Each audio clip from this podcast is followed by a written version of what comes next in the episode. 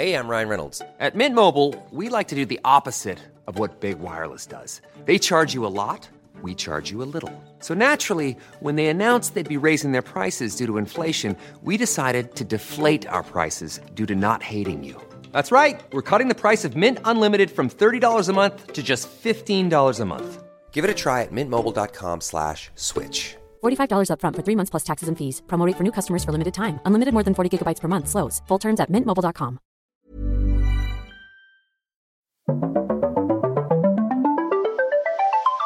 You're listening to Luke's English Podcast. For more information, visit teacherluke.co.uk. Hello, listeners. Welcome back to my podcast.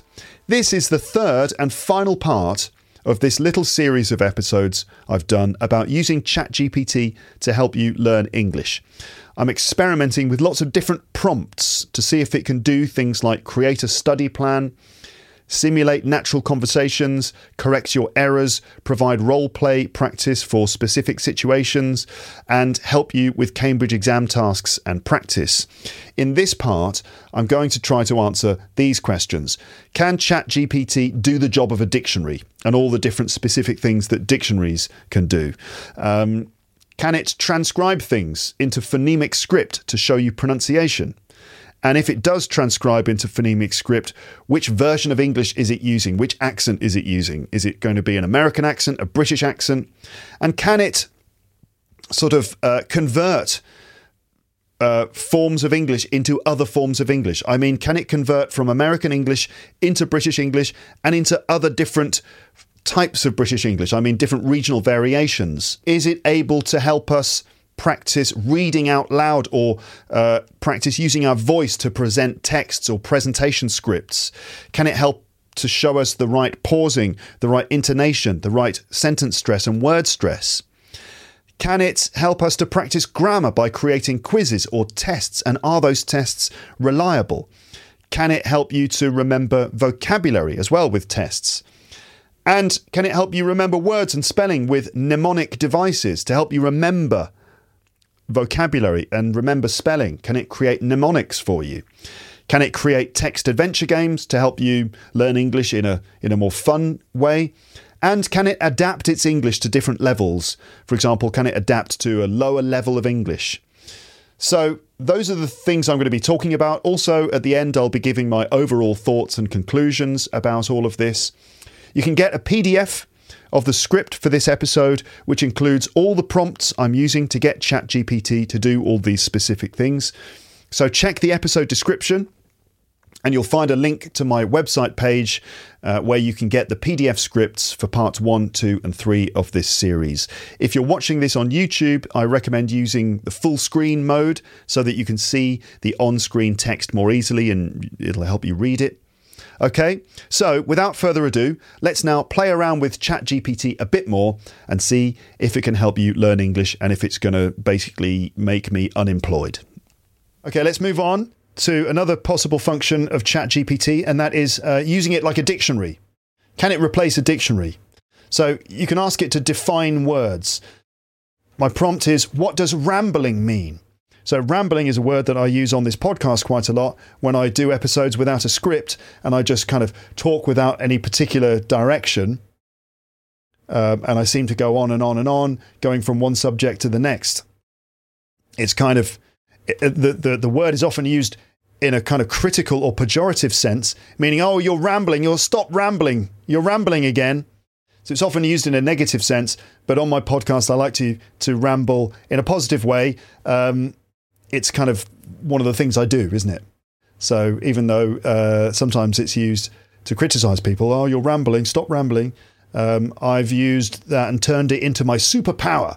Anyway, what does rambling mean? Let's see what um, ChatGPT does um, in response to this task. Actually, if I just go to oxfordlearnersdictionaries.com, uh, oxfordlearnersdictionary.com, oxfordlearnersdictionaries.com, which is one of the dictionaries I like to use. Um, let's see what it says, how it defines rambling. So you can see that when you search for a word in oxfordlearnersdictionaries.com, First of all, it's got lots of advertising all around it, unless you have an ad blocker. I do have an ad blocker, but apparently uh, it's not working on this page, or maybe I switched it off to help Oxford Dictionaries actually get some ad revenue. Anyway, um, first of all, there's all the adverts. You don't get that on ChatGPT. But the useful stuff, rambling. So it gives us pronunciation. I think you can't hear that. Rambling in both British and American pronunciation. So there's an audio recording of the word being spoken, rambling, rambling in British and American English with the phonemic script showing the phonemes of how the word is pronounced. It gives us a variety of definitions because, you know, like a, lot, like a lot of words, it's got a few different definitions. Um, a rambling building, rambling speech, a rambling plant. Okay. It gives us synonym. So a rambling building is it means spreading in various directions with no particular pattern. A rambling old house in the country. Okay. Did that come up in the podcast recently? Um, the uh, the one Parson's Pleasure, the house he visits is a rambling house. Okay, so it's uh, uh, um, a rambling old house, a house that's um, sort of disorganized and big. One room leads into another room, and it's a bit of a mess. A rambling old house. Rambling speech means very long and confused, according to Oxford. A rambling letter, a letter that just goes on and on and on, and it's not very organized. She set off on a long, rambling account of something that had happened the day before. That's someone describing what happened to them the day before, and someone who kind of goes off talking in a in a uh, disorganized way. And a rambling plant growing or climbing in all directions. For example, a plant that might climb up the wall of a building or climb everywhere. Rambling plants in a garden that hasn't been um, looked after. Okay. Um, and yeah, okay. It also shows us nearby words like rambler, another noun, um, rambling, which also is a noun. It tells us, it, it groups it in with topics about buildings. Um, it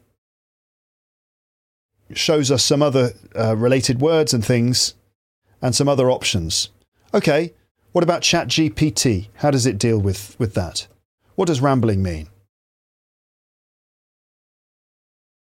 Maybe maybe a better way of doing this. Actually, stop. I've asked it to stop. Can you give me a dictionary? Um, not dictionary definition.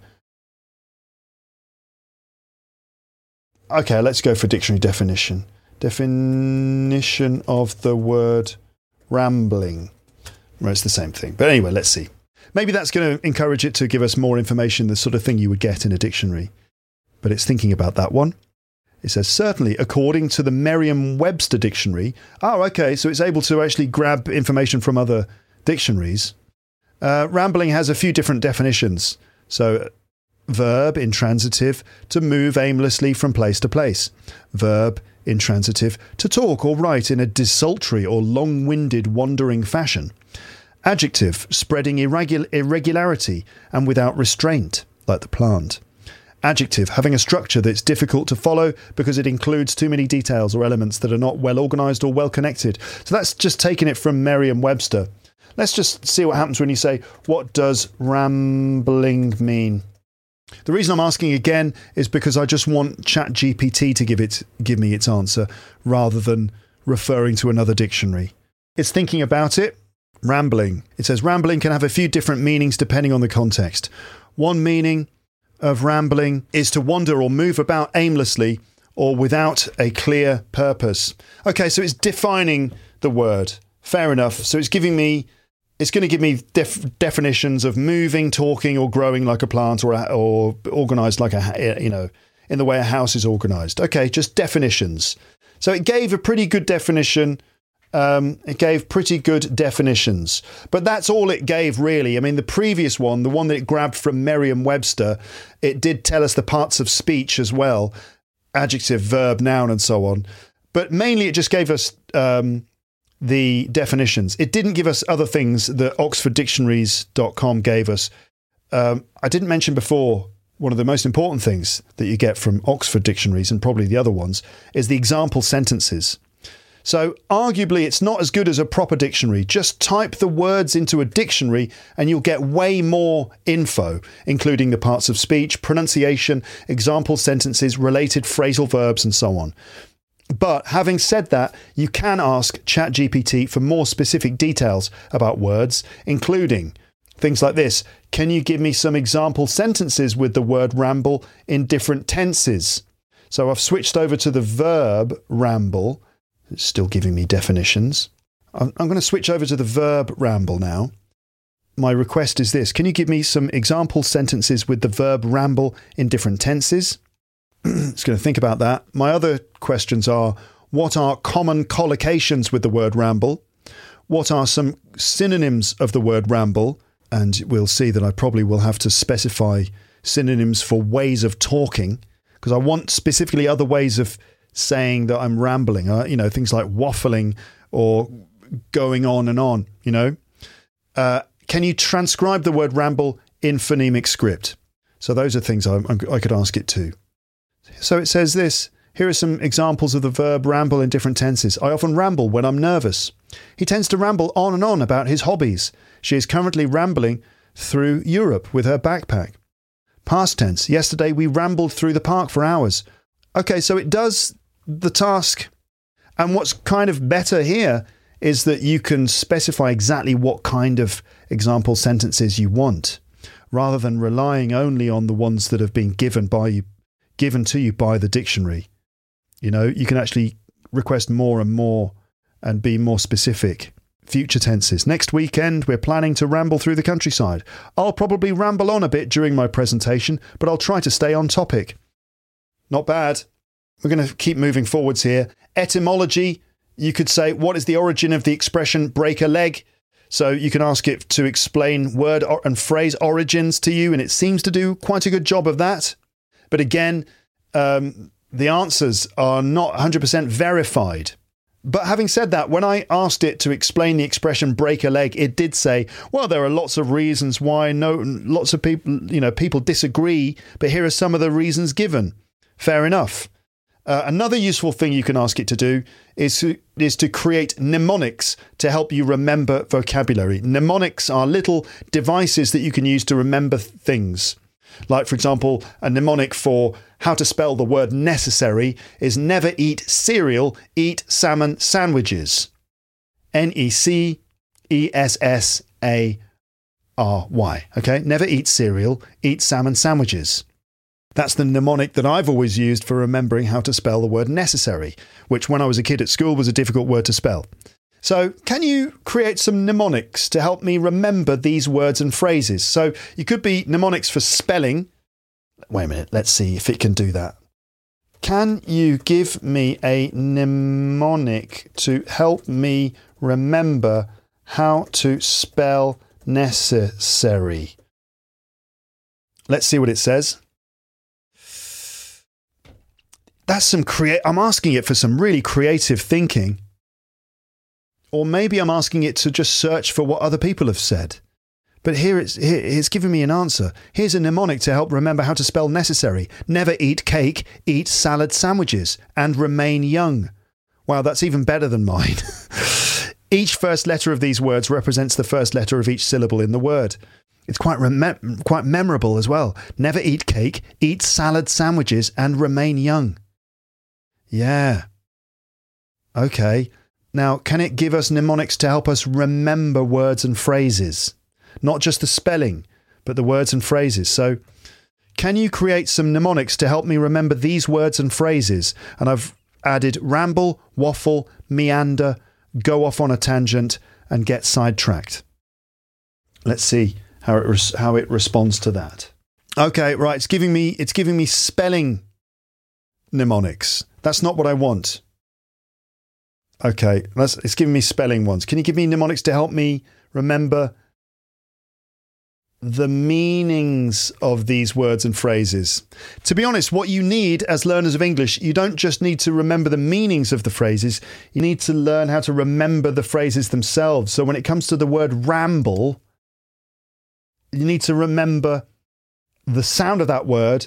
You just need to remember the word itself so that you can remember to say, oh, you're rambling again. So it could be that it's similar to the word rumble, R U M B L E, and rumble means to make a continuous noise. Anyway, let's see what it says about mnemonics to help us remember the meanings of certain words rather than just the spellings. It says, sure, here are some mnemonics to help you remember the meanings of these words. Ramble, talking without aim or goal like a hiker without a trail, moving along without purpose like a wandering ram. Okay, a ram is a male, like a male goat or male sheep. If you can imagine a male sheep wandering, a ram wandering around, ramble. Wander, a, a sheep that's lost and it's wandering around, it's rambling because it's a ram. Mm. Waffle, which is a, similar thing to rambling, just speaking without clear, without really clear organization. Speaking without clear meaning, like a waffle without a shape. Now, a waffle is a kind of food that you would eat. A waffle without a shape, will that help? Flipping between ideas without direction, like a waffle in a pan. Flipping like a waffle in a pan. Flipping from this to the. Nah, not bad. Meander, wandering aimlessly like a river without a course, following a twisting path like a maze without an end. Okay. It did it, right? It did create the mnemonics, and I must say this is pretty impressive. Uh, but you still need to use your imagination a bit, right? Ramble, walking around like a ram that's lost. Bull, ram, bull, it meets a bull. Mm, it's a bit contrived. It's not the most efficient mnemonic ever, but it did come up with something. But the point is, you still need to use your imagination a bit. Okay, but these mnemonics are certainly a good starting point. They're, they're little things that you can start with that you can help to create. That you can help to. These things can help you create your own mnemonics. Maybe they can be good starting points. What about phonemic script? Can you ask uh, ChatGPT to dis- to transcribe things into phonemic script? Uh, yes, you can. It will do that. It will transcribe words, sentences into phonemic script, but it seems it only does it in standard American, or it certainly will uh, initially do it in a standard American pronunciation. Um, is it good at transcribing things in British English? So here's a sentence um, I'd like a hot dog with lots of tomato sauce. Now, I designed that sentence so that it would reveal differences mainly between British and American English. Because I'd say there's lots of ah sounds in there. Uh, hot dog with lots of tomato sauce. Also, in the UK, we say tomato, and in the States, they tend to say toma- tomato or tomato. So I'd like a hot dog with lots of tomato sauce. The, the task is this can you, just, can you transcribe this sentence into phonemic script? I'd like a hot dog with lots of tomato sauce. And its its first response was in an American accent. I'd like a hot dog with lots of tom- tomatoes tomato sauce. So it, it did it in an American accent, basically. And then I said, Can you transcribe that in British English? And it wrote, I'd like a hot dog with lots of tomato sauce. So it got most of it right, but it still wrote tomato and it should be tomato, not tomato. Okay. What about different versions of the language? Um, can ChatGPT switch between British English and American English? And what about between different versions of British English? right. So my my uh, prompt for ChatGPT here is this Can you convert this paragraph into, and then I've written insert dialect here. So, what I've done here is I've come up with a paragraph or a short story that is designed to test whether ChatGPT converts between British and American English uh, effectively. Okay, so the, the paragraph um, I came up with contains loads of words that are different between US and UK English. So let's see if it can convert this UK version into US English. Now, first, let's see if you can do it. Okay? First, what I'm going to do is I'll read it out. I'll read out this kind of stupid, meaningless story uh, about someone who gets locked out of their house because they lock their keys inside their house and they can't get back into the house. So I'll, I'll read the story to you.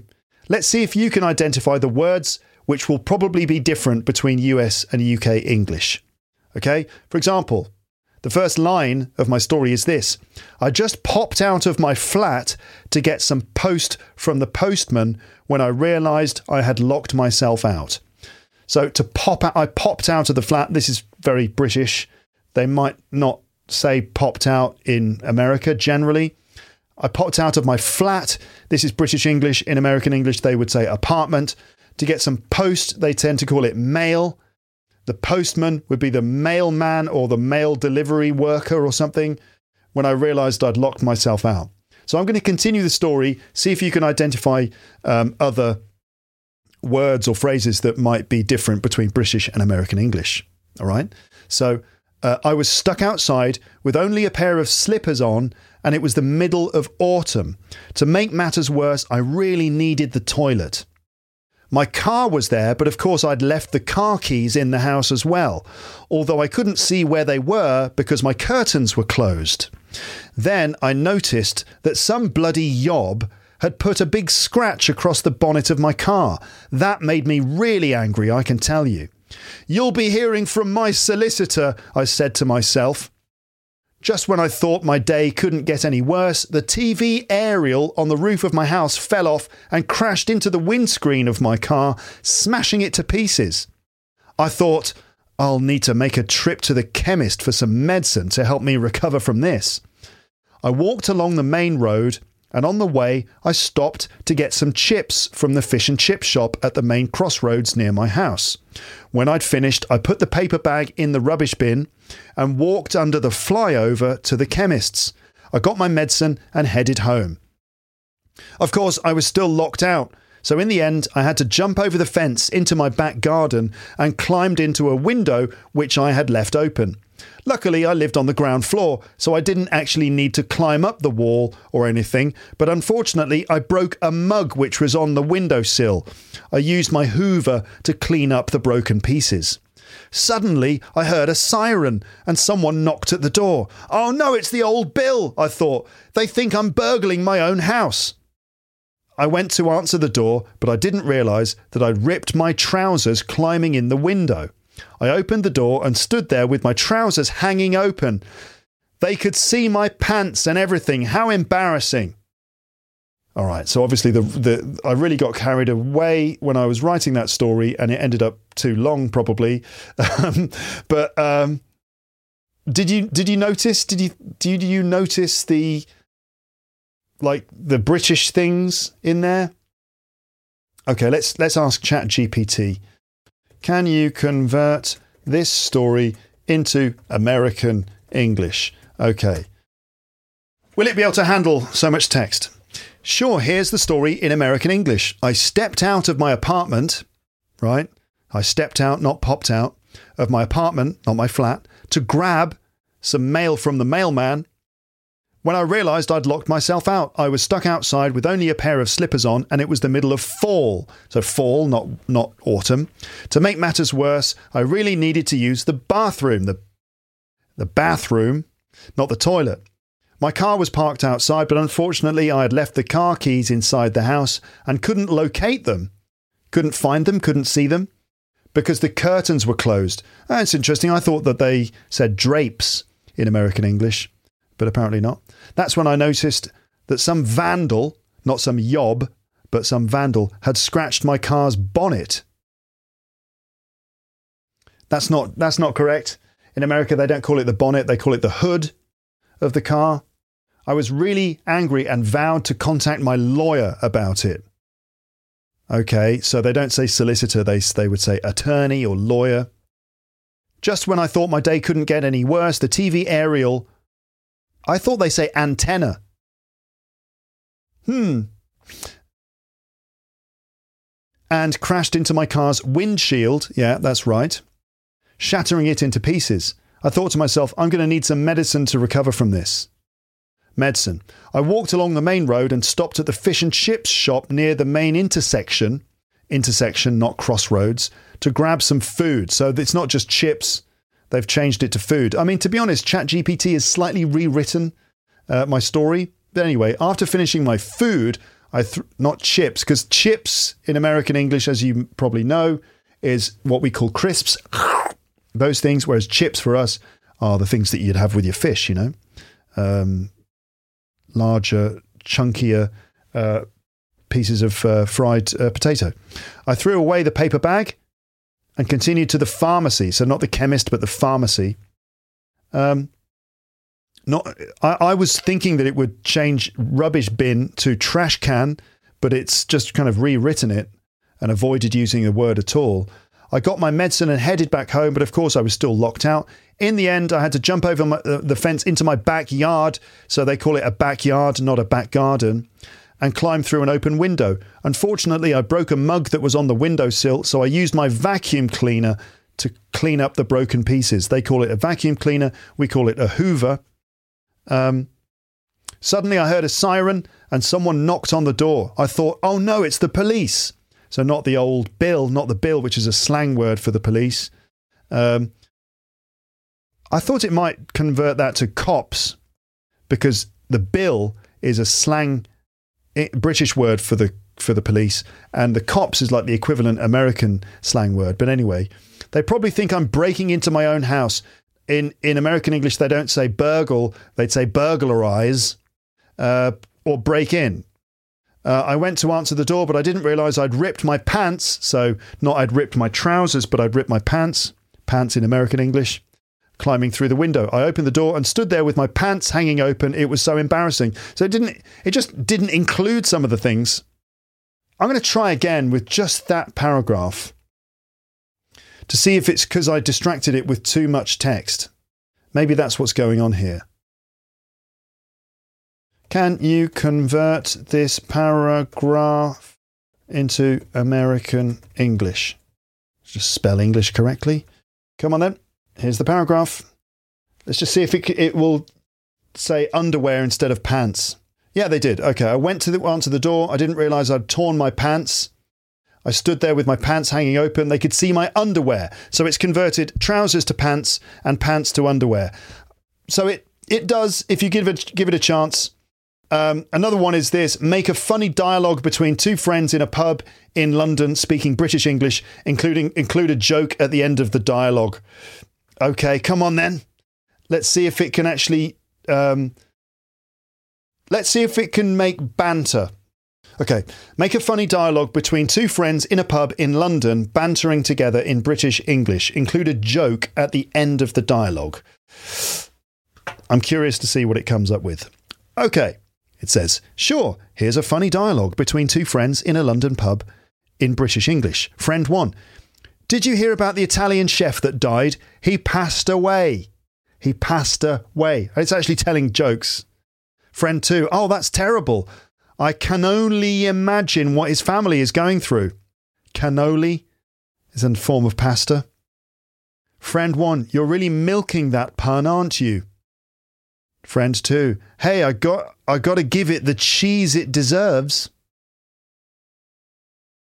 That's not really British English.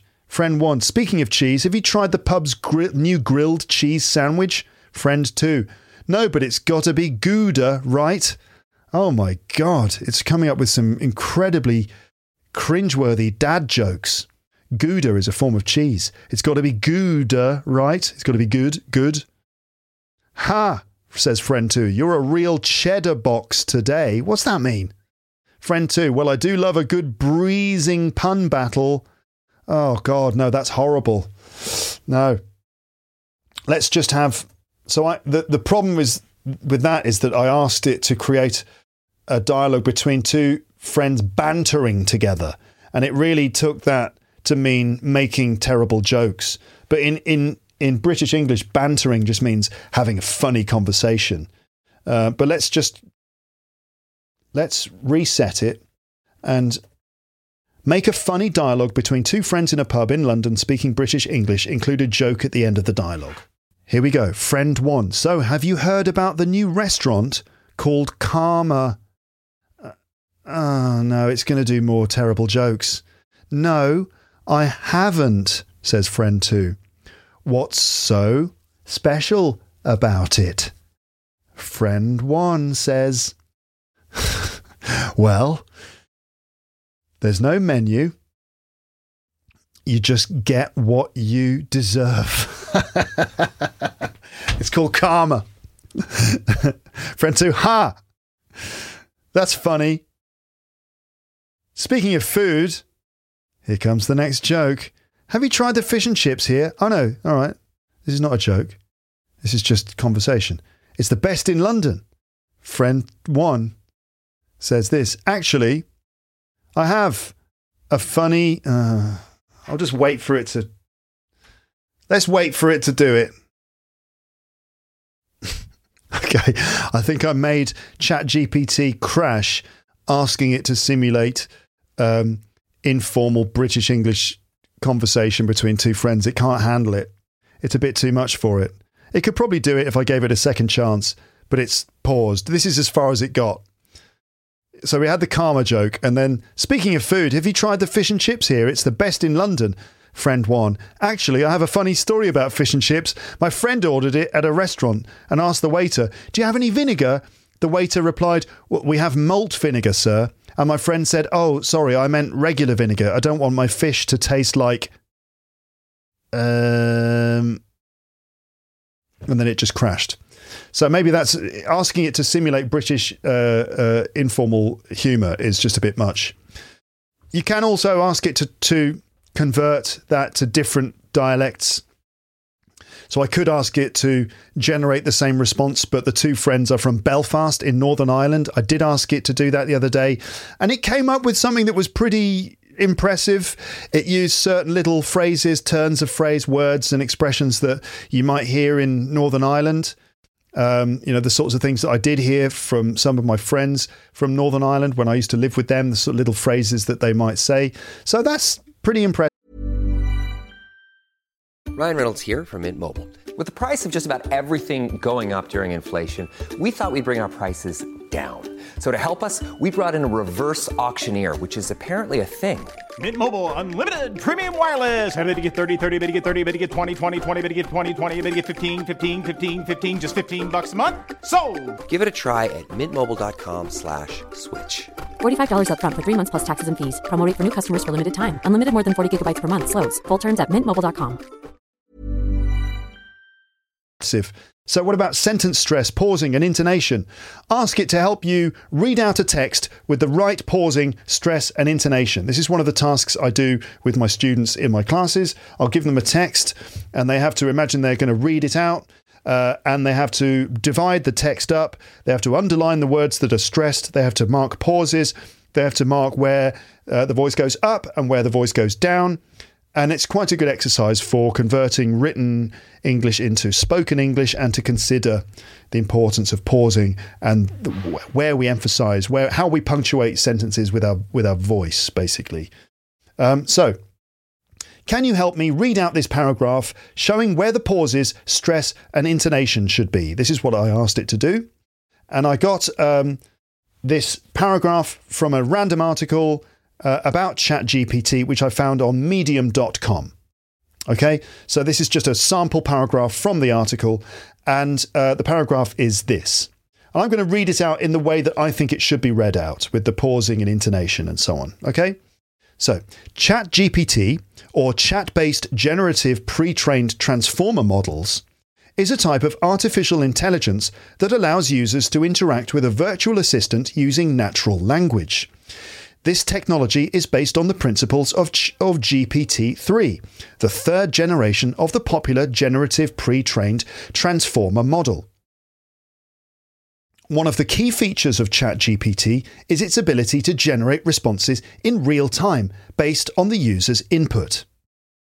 Okay, so that's how I would read it out.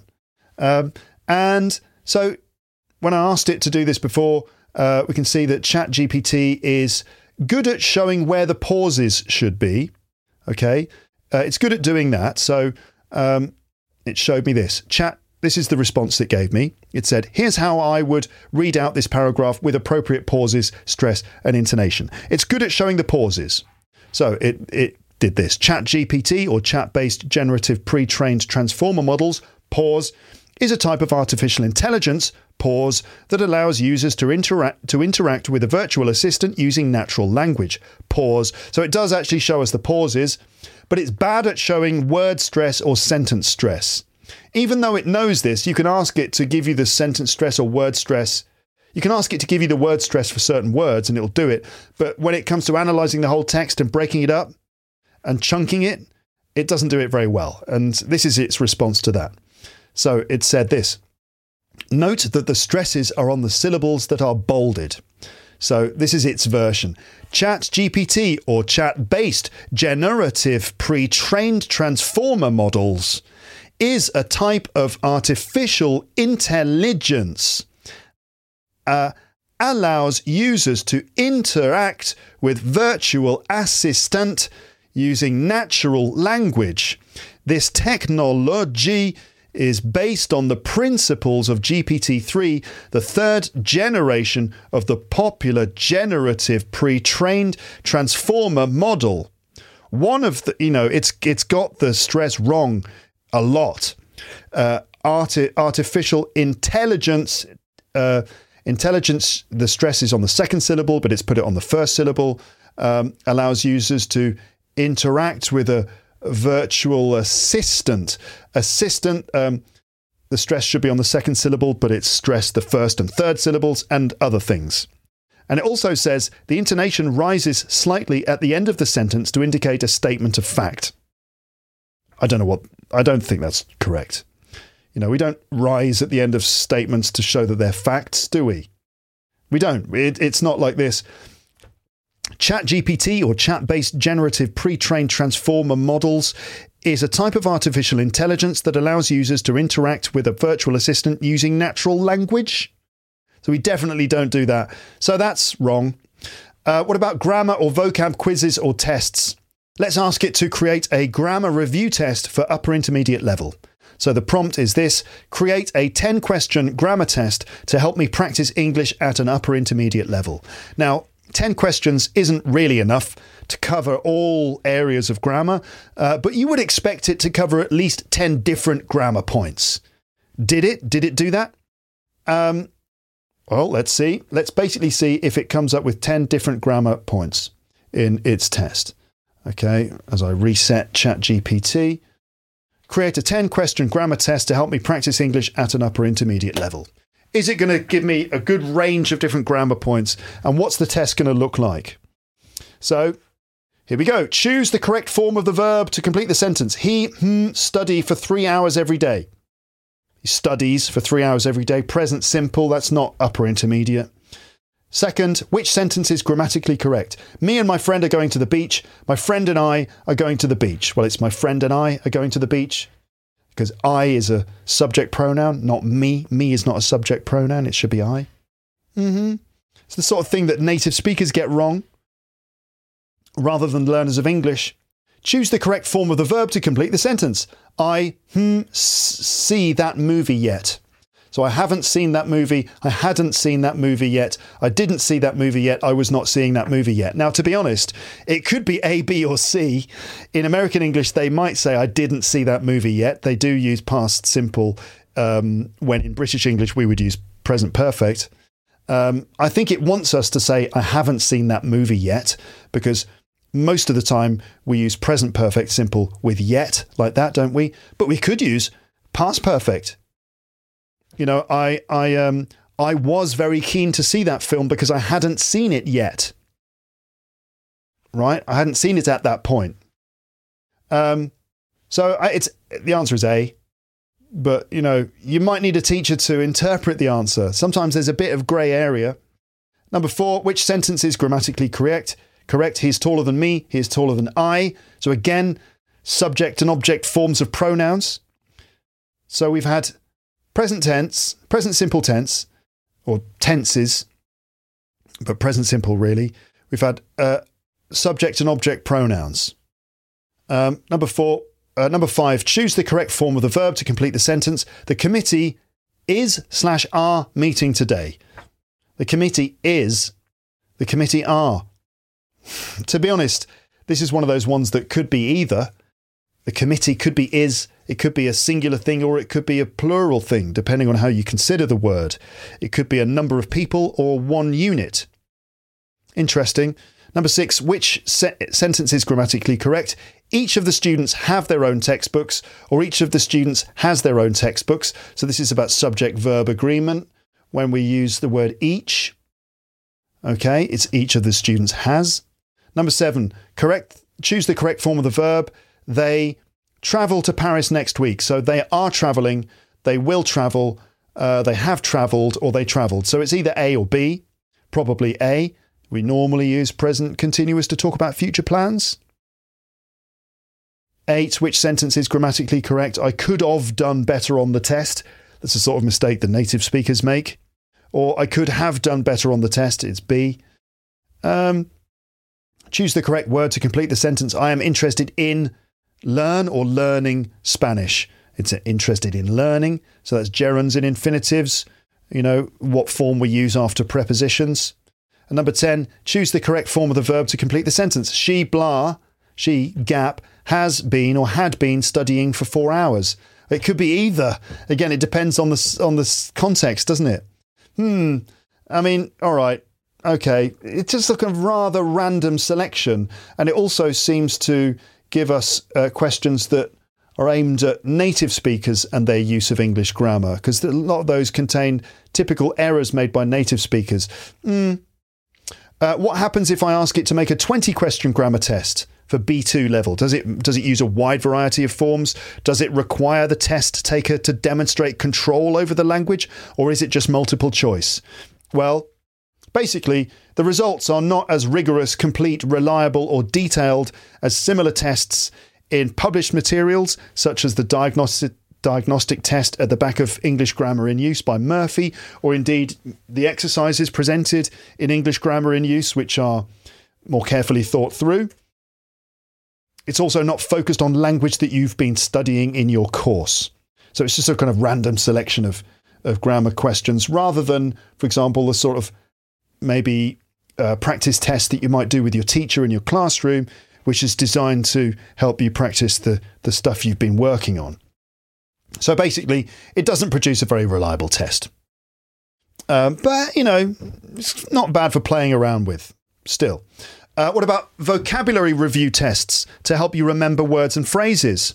So the prompt would be this create a vocabulary test to help me remember and use these words and phrases. And the words being waffle, ramble, meander, go off on a tangent, crack on, get away with, get by, get on with, get off on, get through to, and get around to. Let's say that's those are words and phrases that you've recently discovered or that you've be, recently been working with, and you want to you want it to create a test that will help you practice using those uh, phrases. So I asked it to do that, and the test it created was multiple choice and only contained definitions. So it basically said, What do these words mean? Here are some possible definitions. Now, Definitions are, are good, but they are not the best way to help you remember vocabulary. You need example sentences, and it's best if you have to use the words in a meaningful way and in a, con- in a contextualized way.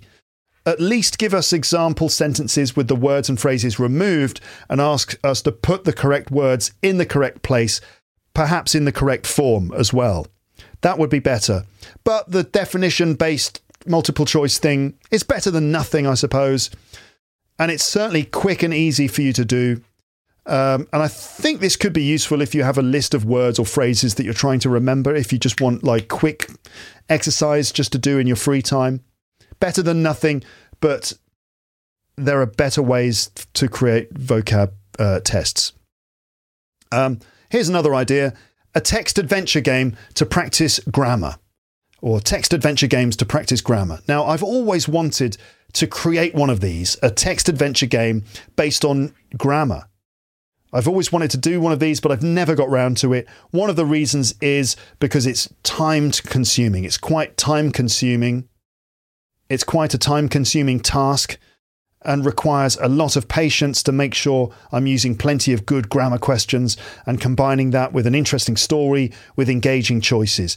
Maybe ChatGPT can cut out a lot of the work. So the the um, the prompt is this: create a five minute text adventure game to help me practice English grammar. Right. So I asked it to do that. Basically, it's a nice idea, but it did a bad job. It ended up creating a game with virtually no grammar questions, and then it played the game itself. It was rubbish, really. Um, I'm sure there are other language practice um, exercises or activities which ChatGPT could do. Um, you might need to be creative. You might need to think out of the box a little bit. You also might need to be very specific with your prompts. So, if you can think of some other things that you could get ChatGPT to do to practice grammar and vocab, put them in the comments section. Um, final things, a few final things. You can ask it to adapt its English level to yours. So you can write things like this Please adapt your English to B1 level or something similar. Um, actually, I just tested this with this prompt. I said, Can you give me some advice on how to set up a podcast studio? Use A2 level English. Let's see what it does. Give me some advice on how to set up a podcast studio. Please use A2 level English. That's quite difficult because describing a podcast studio, giving advice for doing that in A2 level English is pretty difficult. Let's see if it grades its English. If you want to set up a podcast studio, here are some tips to get started. Find a quiet room. The first step is to find a quiet room where you can record without too much background noise. Look for a room that is away from traffic, noisy neighbours, or, or any other sources of noise. Invest in a good microphone. Um, okay, this is this is this is not bad. I think the English is not too complicated. It's pretty complicated. I think A2 level students might struggle a bit. Things like this consider acoustic treatment. Acoustic treatment is the process of making your recording space sound better. This can include adding acoustic panels or soundproofing materials to the walls, floor, and ceiling practice and refine. Once you have your studio set up, practice recording and editing until you're comfortable with the process. That's a bit of a complicated uh, sentence for A2 level. Hmm, not sure it, it's it's so good at that. Let's give it another test. Um, Shakespeare. So the prompt is this: Can you adapt this pack, this passage, not package? Can you adapt this passage from Hamlet by Shakespeare into elementary level A2 English. A2 is technically pre intermediate. Let's go for A1 then, proper elementary English. So I'm going to give it. Um, I'm going to give it a passage from Hamlet. Okay. So the passage is um, too many requests in one hour. Okay. Too many requests in one hour. Try again later. It says. So basically, Chat GPT has has uh, has told me that um, it's had enough. uh, I think maybe it's because I'm using the free version. Um, it's basically said that's enough. That's enough now. Um, you've used too many requests in one hour for the free version. So try again later. So that's it. I'm not going to be able to use it anymore. But basically, I did ask it to adapt a passage from Hamlet the passage was uh, the famous one To be or not to be, that is the question.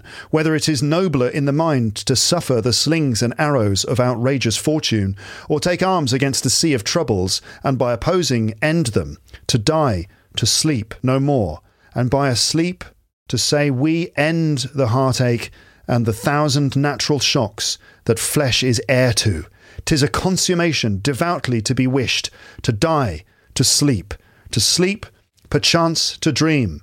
Ay, there's the rub, for in that sleep of death, what dreams may come, when we have shuffled off this mortal coil. Okay. Actually, I can't go into that now. I can't start analysing Shakespeare at this point. But it did a good job. It did break it down into pretty simple English. I can't show that to you right now. So you can ask it to use simple English at your level if you want to. You can also prompt it in your first language, of course, but you have to request that it responds in English. So there you go. I've just gone through loads of different things you can do with ChatGPT and given my thoughts and um, comments and my evaluations of them. Um, at the end here, let's now let let me now give an overview with some more comments and some conclusions about this. So, ChatGPT, it's definitely way better than any chatbots I've ever seen before. There's no denying how impressive it is in many ways. I only scratched the surface here. It can do lots of other things, including creating legal contracts, writing song lyrics, writing short stories, movie plots, essay plans, essays, and things. But I think we still need to be a bit skeptical or critical about it at this stage. It's impressive at first, but working closely with it shows us its limitations. And, you know, it is prone to just getting things wrong quite randomly, like we saw with the early example of asking it which famous people I've had on my show, and it just said things that were just simply not true. Don't assume that it is answering your questions correctly or reliably. It seems to miss things and contradict itself sometimes, and also it lacks the overall vision and emotional intelligence that a good teacher can have. Um, there are also questions about things like how it could encourage cheating and also other criticisms, and I'll, I'll, explore some more of those in a few minutes. They've done wonders with the marketing of this, allowing us all to use it freely, which has caused us all to talk about it, and as a result, it's gone viral with everyone talking about it. This is helping them to make money now by selling it as a service, which people can incorporate into their websites and so on, and charging people for the pro version of it and also, it's allowed them to get more data as millions of people have been using it, which is allowing them to develop it further. And I'm no doubt they might use that data for other purposes, but I'm not sure. In fact, it is improving and changing all the time, ChatGPT, becoming more and more accurate and sophisticated. For learning English, there are definitely ways it can help, including taking out some of the time consuming things like creating little memory tests, creating sample texts, and dialogues which you can use, having some limited conversation practice. So, you know, it, it does take the time out of some of those time consuming things. Um, one of its main strengths is error correction. It can quickly correct errors in your writing and even explain the reasons, although the explaining is a bit limited. It can correct your English, but don't rely on it too much. Try to use this as a tool to help you improve your English, not just something that you rely on at the expense of making progress on your own.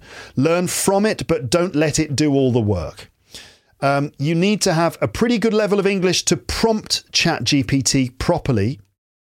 Sometimes you need to find clever ways to get it to do exactly what you want, and I think this requires a lot of control over your language. So that might make it difficult for lower level learners. As I mentioned before, you often need to find different ways to ask your question or to give your prompt before you get what you're looking for. So you do need to kind of try and try again. Remember, you can tell it exactly what to do, so keep getting specific.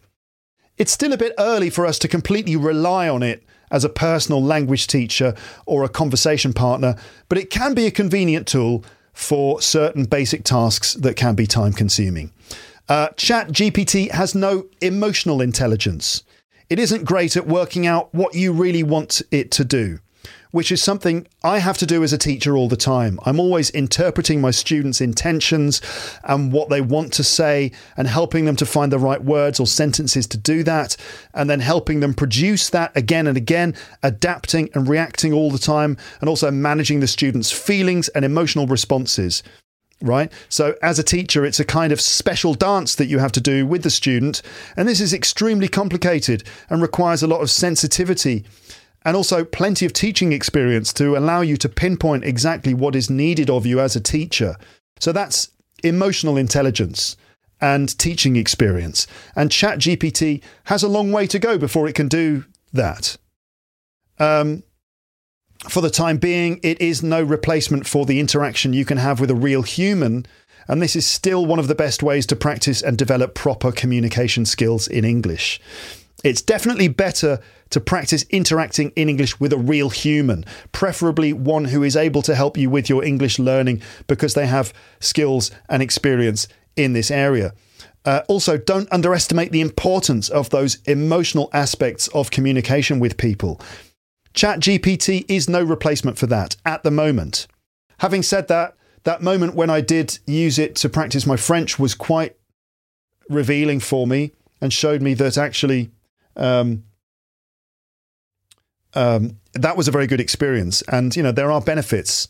Although it's not like chatting with a human, in, in some ways that's good because you don't want the, the social awkwardness of chatting with a human sometimes. Sometimes you just want the safe space to be able to just like write in your second language or your other language and have no so no sense of judgment, you know. So that that's that's a positive thing. Um, but maybe one day ChatGPT will be so good that talking to it will be indistinguishable from talking to a real person, which is quite an unnerving prospect somehow. Right? It, it, will probably be so good eventually that it'll probably get to the point where you'll be chatting with it and you'll be thinking, is this a real person or not? Or you could give you could let someone chat with it and say, are you chatting with a real person or not? And they wouldn't be able to tell. It'll probably get to that stage. But anyway, it's important to continue practicing your English by interacting with real people in social scenarios or using materials that have been developed by real people and real teachers. Um, Talking to people can be a bit intimidating if you're shy or introverted, but it is essential to practice doing it because interpersonal skills are vital in communication. ChatGPT doesn't speak or listen yet, so no listening or speaking practice is possible, but no doubt that will come eventually. They'll probably find a way, someone will find a way to convert to to combine ChatGPT or something like ChatGPT with uh, text to voice software and maybe even sort of facial animation software so it'll look and feel and sound exactly like you're talking to a person. That will probably happen eventually. So what does ChatGPT say about its limitations as a language learning tool? What are some possible problems with using ChatGPT for learning English? Well, it's not going to answer that question because it's it's kind of blocked me because I used it too much. But that's a question that we could ask it. Um, some other issues.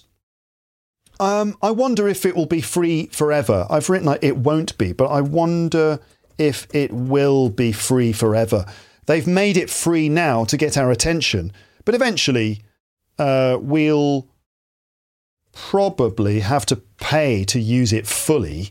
In fact, already the free version is quite limited, as we've seen.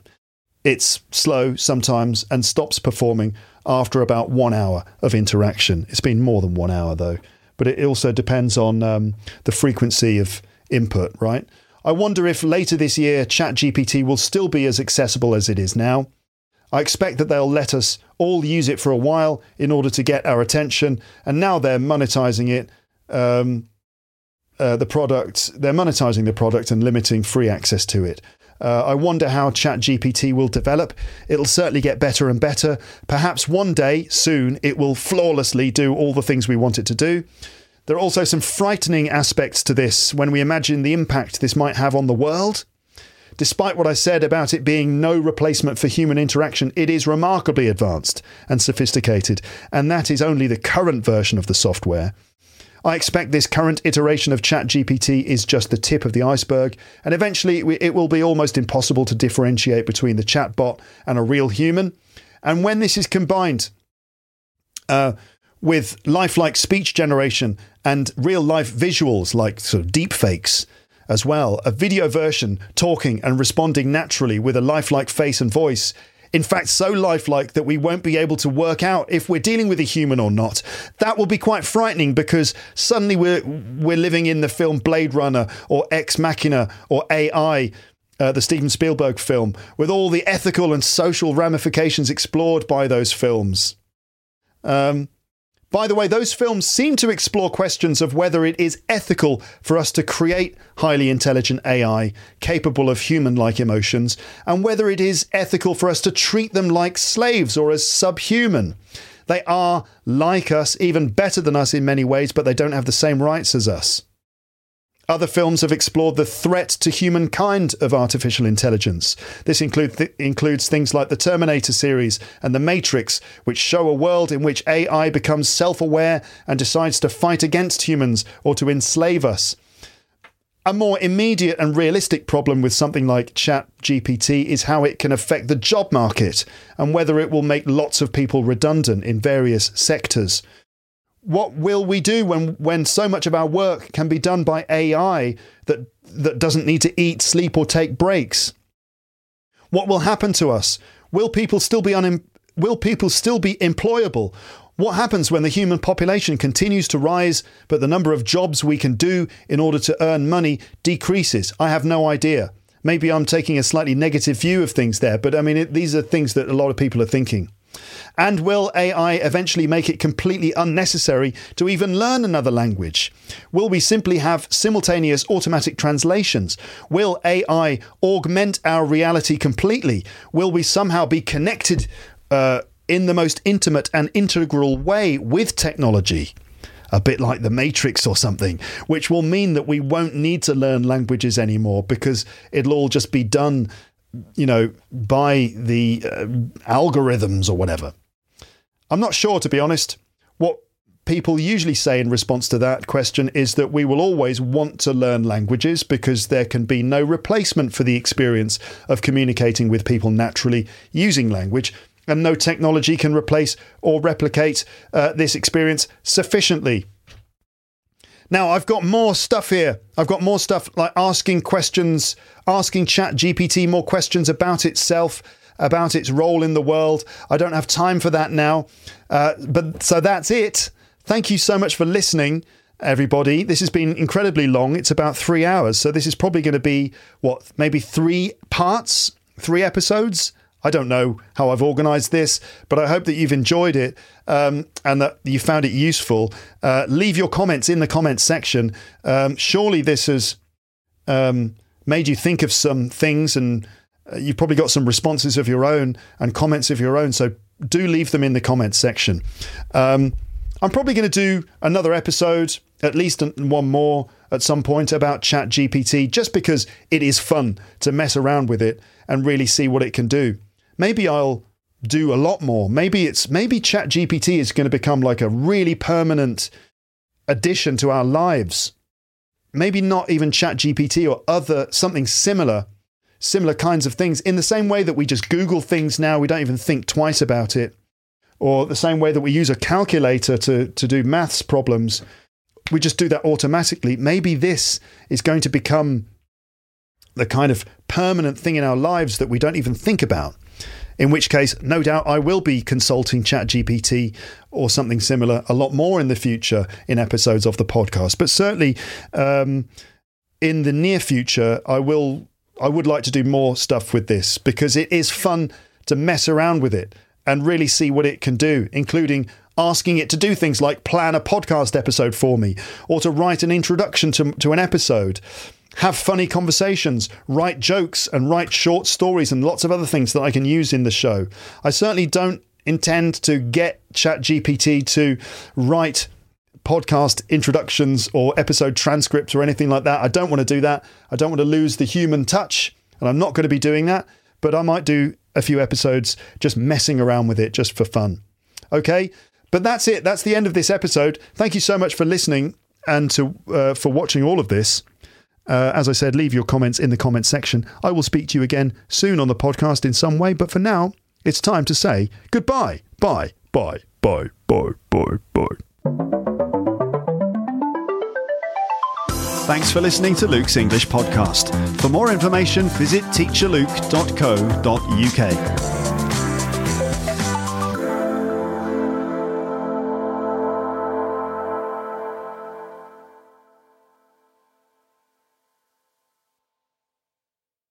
If you enjoyed this episode of Luke's English Podcast, consider signing up for Luke's English Podcast Premium. You'll get regular premium episodes with stories, vocabulary, grammar, and pronunciation teaching from me, and the usual moments of humour and fun. Plus, with your subscription, you will be directly supporting my work and making this whole podcast project possible. For more information about Luke's English Podcast Premium, go to teacherluke.co.uk slash premium info.